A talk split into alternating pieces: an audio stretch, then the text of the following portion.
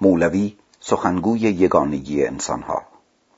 برگرفته از کتاب چهار سخنگوی وجدان ایران نوشته دکتر محمد علی اسلامی ندوشن گوینده فرید حامد. بخش نخست مصنوی. از خدا جوییم توفیق ادب بی ادب محروم ماند از لطف رب. بی ادب تنها نه خود را داشت بد بلکه آتش در همه آفاق زد. مصنوی مولوی. گرچه امکان پذیر نیست که بتوان در یک یا دو ساعت راجع به مولوی آثارش صحبت کرد. با این حال در دو مرحله اشارهوار کوششی به کار می‌بریم. نخست راجع به مصنوی و نوبت بعد راجع به غزلیات. جلسه گذشته که درباره فردوسی حرف زدیم خیلی آسان تر بود. راجع به مولانا بسیار مشکل تر است. فردوسی در واقع شبیه به یک دریای آرام است. شخص تکلیفش را تا آخر می‌داند. قطب نمایش را میزان می کند و حرکت می کند مولوی دریایی متلاطم است و حرکت روی این دریا فوقالعاده پیچیده و مشکل است. سر آوردن از آن و به انتها رسیدن و به ساحل رسیدن کار آسانی نیست. در هر حال ما چند نکته را اینجا عنوان می کنیم و بعد خود شما را حواله می دهیم به مصنوی یا بعضی از کتاب هایی که در مورد مولوی نوشته شده است. البته بعضی کتاب ها گاهی سرگردان کننده اند. وارد مسائل و تعبیرهایی می شوند که دامنه کار را خیلی بیشتر از آنچه می باید می و جوهر اصلی و هسته مرکزی لای این کتاب ها گم می شود به هر حال این مصنوی مولوی را سالها پیش به عنوان حماسه دوران بعد از اسلام از آن نام بردم.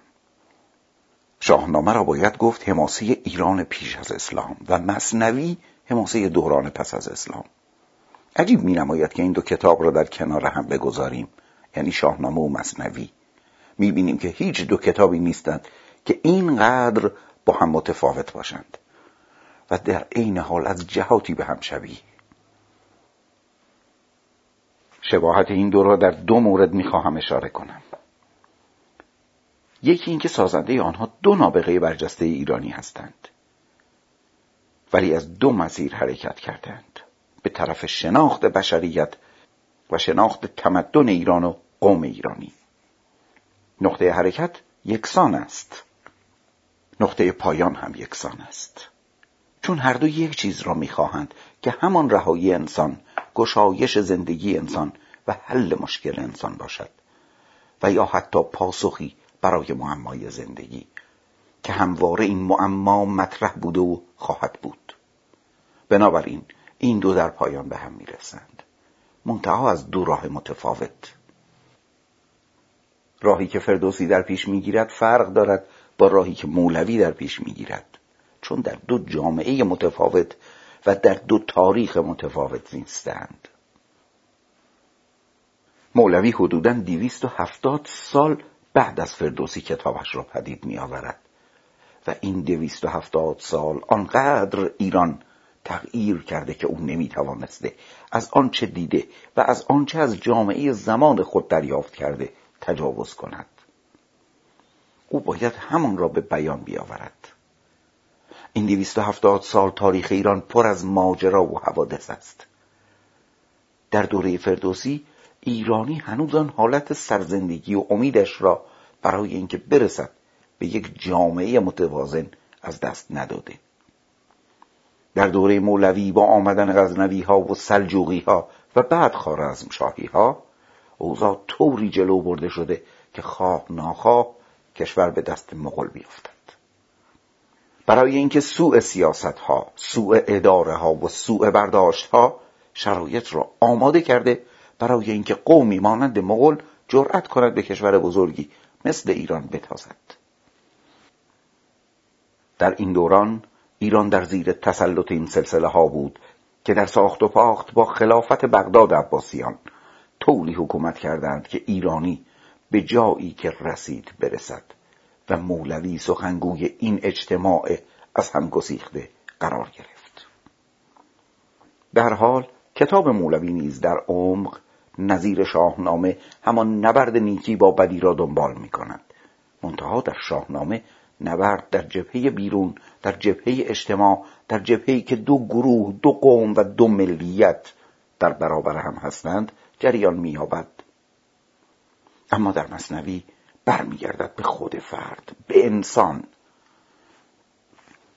یعنی مولانا به این نتیجه می‌رسد که بشر در درجه اول با خودش با نفس خود باید مبارزه کند و تک تک افراد اگر با نفس خود مبارزه ورزند می توانند اجتماع را سالم کنند و به جلو ببرند.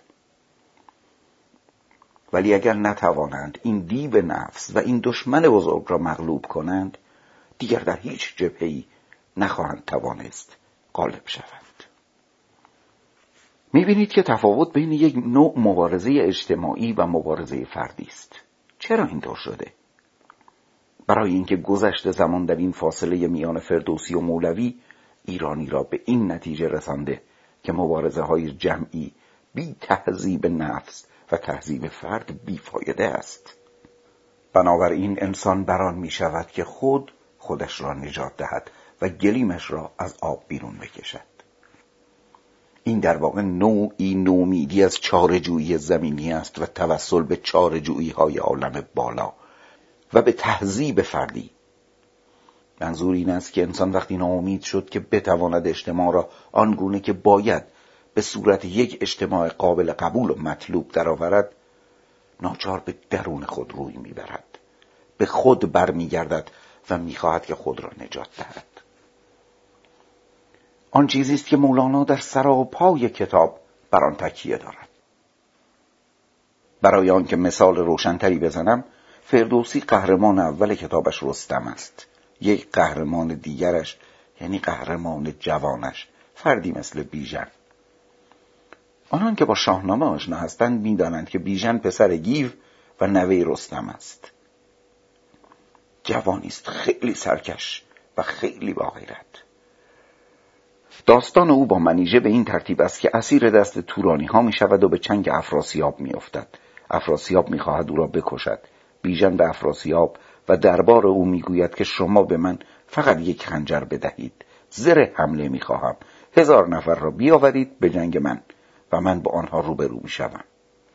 ببینید چه کسی غالب می گردد. بعد تصمیم بگیرید و هر کاری خواستید با من بکنید.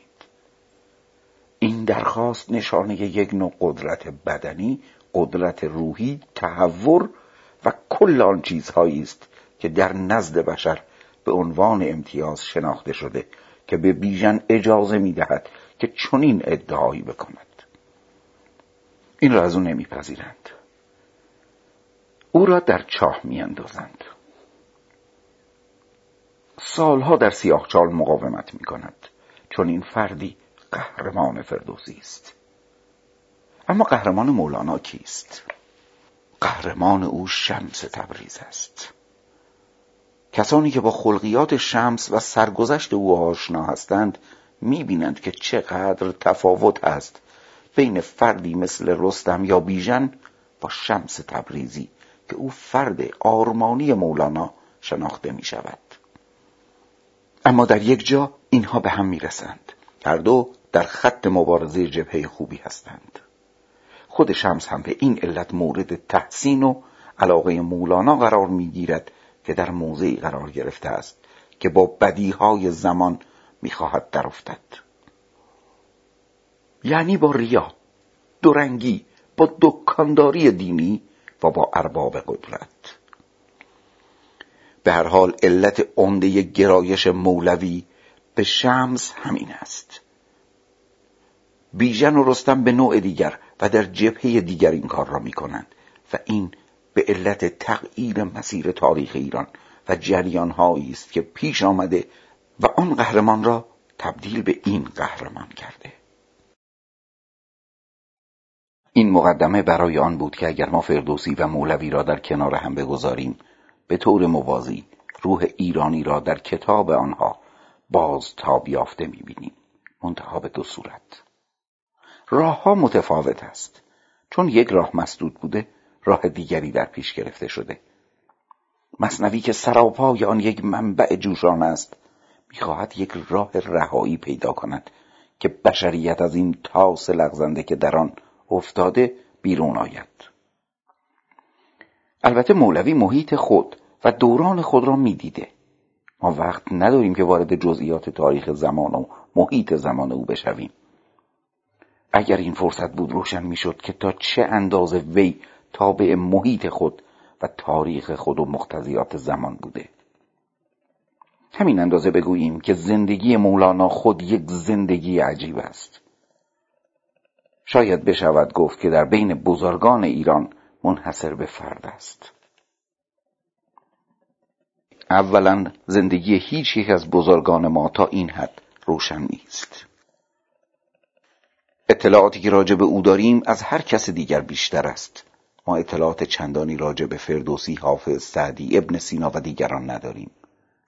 علت آن است که کتابهایی که راجع به مولوی نوشته شده است بعضی جزئیات خیلی خاص را در مورد او بر قلم آورده. البته مقداری از آنها آمیخته به افسانه است ولی می شود از لابلای آنها استنباط هایی کرد.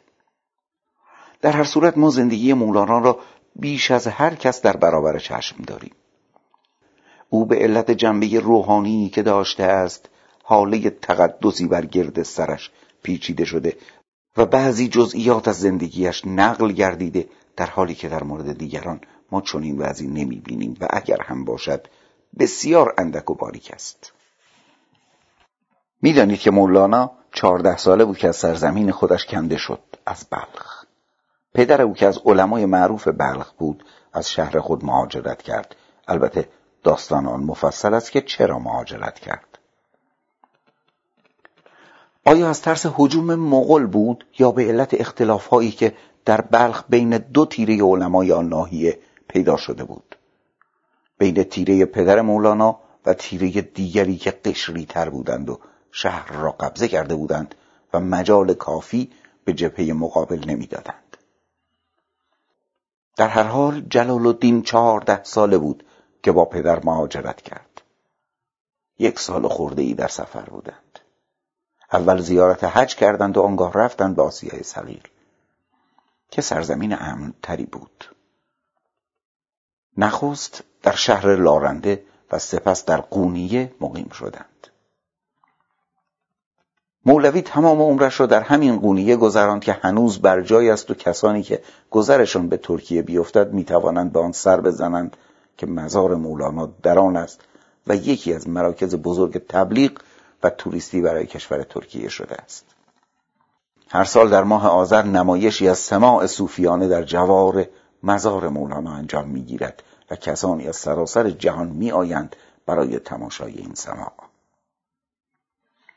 به هر حال منظور این است که یک چنین سرنوشتی در انتظار مولانا بود یعنی کنده شدن از وطن سفر طولانی بیش از یک سال آمدن به یک کشور غریبه و ساکن شدن در آن که البته دامنه فرنگ و زبان فارسی در آن گسترده بود و یک گروه و یک اقلیت بسیار نیرومند فارسیدان ها در آن ساکن بودند. بنابراین او از این نظر بنابراین او از این لحاظ احساس قربت چندانی نداشت. ولی در هر حال ولی در هر حال او از سرزمین خود کنده شده بود. منظور این است که یک چنین استعداد سرشاری در چنین وضع و محیطی پرورده شد و از اینکه دیباچه مصنوی با جدایی نی از نیستان شروع می شود به نظر من یک علت آن زندگی شخصی خود مولوی است. بشنو این نی چون شکایت می کند از جدایی ها حکایت می کند از نیستان تا مرا ببریده اند در نفیرم مرد و زن نالیدند این حکایت جدایی فرد از ریشه خودش است. از سامان خود. او البته مفهوم بزرگتری را که سرنوشت بشریت باشد هدف می‌گیرد ولی بی ارتباط نیست با زندگی شخصی خود او و نیز جدایی از تمدن و وطن خانوادگی. منظور این است که زندگی شخصی او تأثیر گذار بوده در طرز تفکری که برای او حاصل شده. بنابراین می‌توان گفت که مولانا پدیده خیلی مخصوصی است. حادثه دومی که برای او پیش آمد و می‌توان آن را هجرت از اندیشه به اندیشه خواند آن است که او یک باره از یک عالم معقول سنتی میافتد به یک دوران پرشور. یعنی در واقع یک نوع انفجار شخصیتی در او پیدا می شود بعد از فضای آن غزلیات خیلی آتشین و خاص که روزگاری را در بر می‌گیرد بیرون میآید و به مصنوی می‌رسد. ده سال آخر عمر او در مصنوی میگذرد که یک دوران پختگی است. دورانی که همه چیز در او جمع شده. تجربیات سفر تجربیات اقامت در یک کشور بیگانه. درس ها چندی در حلب در سوریه و لبنان فعلی. آمیزش با اقوام مختلف. زیرا شهر قونیه یک شهر چند قومیتی شده بود. در آن بقایای تمدن رومی آمیخته بود با تمدن اسلام و تمدن ایران. در شهر قونیه سه یا چهار زبان رایج بود. زبان یونانی که از بقایای رومی ها بود زبان عربی که زبان دین بود زبان فارسی که زبان فرهنگ و تمدن بود زبان ترکی که زبان ترک ها بود. و همینطور آمیختگی مذهب و فرهنگ ها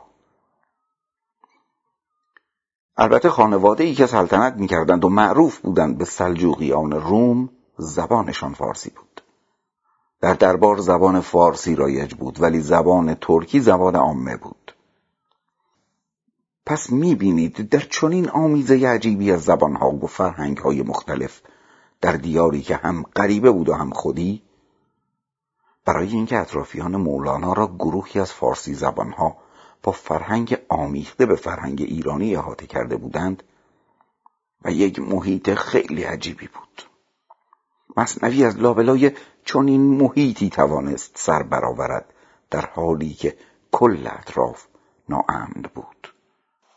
مغلها ریخته بودند و همه جا را گرفته بودند که اواخر عمر بولوی منطقه قونیه را هم در بر گرفت.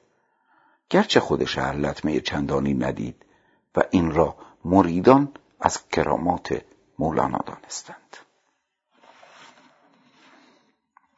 مصنوی از این اوضاع و احوال بیرون آمد.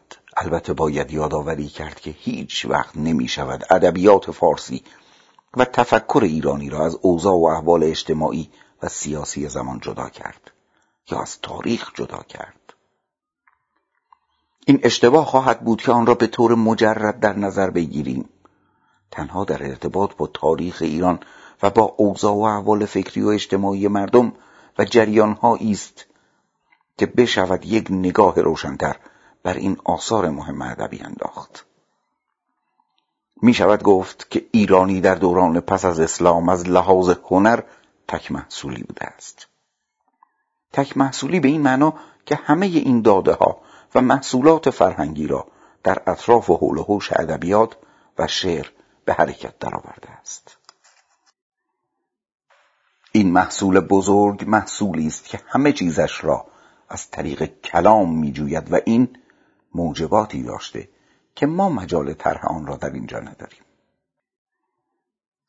موضوعاتی که در مصنوی مطرح می‌شوند موضوعات اصلی و همانهایی هستند که از نظر مولانا بنیادهای زندگی بر اساس این موضوعات شکل می‌گیرد می شود گفت که آنچه از دیدگاه اشراقی و عرفانی در مصنوی مطرح می شوند کم و بیش همانهایند که کل مسائل بشری را تشکیل می دهند. از یونان قدیم آثاری که به جا مانده از افلاتون و ارسطو و پیش از آن آنگاه از قرون وسطای اروپا تا دوران جدید و تا چین و هند و کشورهای بزرگ تمدنساز هر چه دیده شود نمونش در مصنوی هست. و منتها دید مصنوی دید اشراقی است و دید غربی ها و تا حدی چینی ها دید عملی تر است.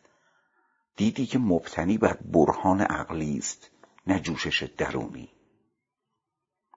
علت این البته خصلت ملت هاست که بر اساس اوضاع و احوال خاصی به یکی از این دو تیره گرایش پیدا می کنند یا اندیشه اشراقی یا اندیشه استدلالی.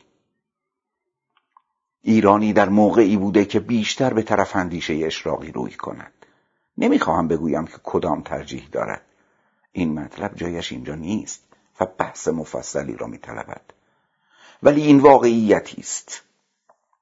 ملت ها بعضی خود را به این سو میافکنند و بعضی به آن سو و آن هم زایده جغرافیا و تاریخ و سرنوشت و سرگذشتشان است که گرایش می‌دهد آنها را به این طرف یا آن طرف. اوج این تفکر اشراقی در ایران بعد از اسلام بوده.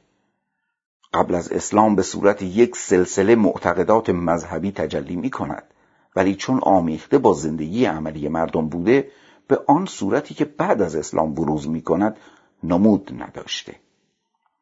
گذشته از این در دوران بعد از اسلام برخورد این فرهنگ های مختلف که وارد کشور می شوند نوعی جدال و برخورد با زندگی پیش می آورند و این ایجاب می کرده که ایرانی بیشتر تفکر کند و بیشتر تقلای درونی به خرج دهد.